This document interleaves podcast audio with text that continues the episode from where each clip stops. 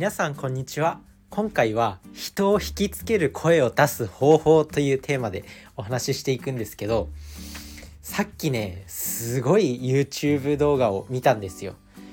TED トークっていうまあ主にね外国の著名な方とか学者とかが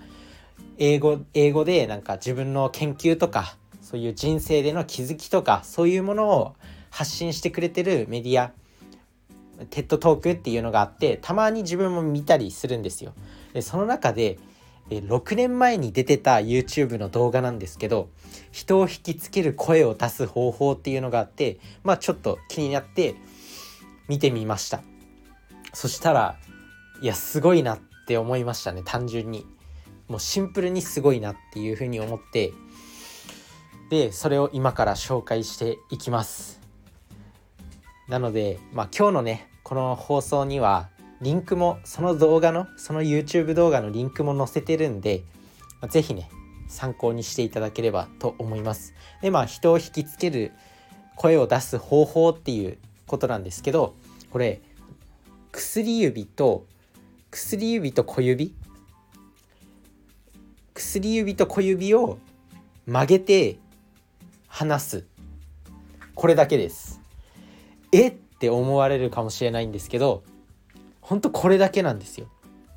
であともう一つ好きなものを想像する。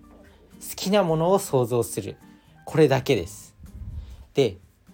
これ実際にその動画の中でも試されててまずその薬指と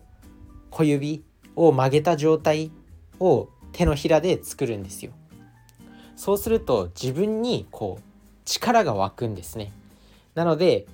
なんかその動画の中では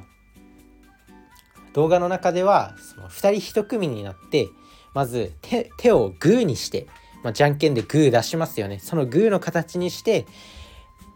あの相手相手にこう手を相手をこう何起こす。まあこれ動画見てもらったら分かるんですけどこう相手が自分の腕をこう握ってるんですよ。自分の腕をこう何抱きしめるように握ってて椅子に座ってるんですよその相手は。相手は椅子に座っててその相手は椅子に座っててその自分の腕をこう握ってる握ってるっていうかこう抱きしめてる状態。その状態から腕一本でこう持ち上げるっていう。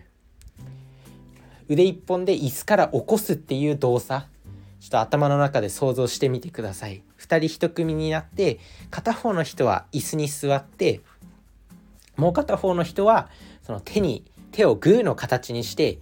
もう5本 ,5 本指全部こう閉じてグーの形にしてで相手にこの腕を握ってもらってでその椅子に座ってる相手を起こす動作をする。これをすると、まあ、グーの形の時手の形がグーの形の時は起こせないんですよ。でもそのさっき言った薬指と小指を曲げた状態で同じことをしてもらうんですね。そうすると相手を椅子から起こせるんですよ。だから小指と薬指薬指と小指を曲げた状態に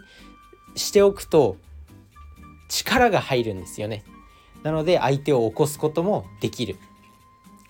あともう一つそのなそのテッドトークのプレゼンの中で紹介されていたのが好きなものを想像した時と嫌いなものを想像した時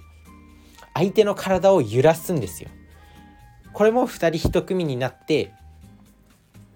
まあ、も片方の人が好きなものもしくは嫌いなものを想像する。それでもう片方の人が揺らす。その人の体を揺らす。そしたら好きなものを想像した時は体幹が安定していて体が揺れなかったんですよ。でもうかあの嫌いなものを想像した時嫌いなものを想像した時は体が揺れたんですよ。でこれ本当になんか怪しいセミナーじゃねって思う思うかもしれないんですけど実際にやってみると本当びっくりしますよ。マジで本当なんですよ。なんか怪しいセミナーみたい最初動画クリックした最初に動画クリックした時はこれ怪しいセミナーじゃんと思ったんですけど実際にやってみると本当に効果があるんですよね。なのでもう人を引きつける声を出したいとかこう自分で力を出したいとかっていう時はもう薬指と小指を曲げて頭の中で好きなものを想像する。それだけで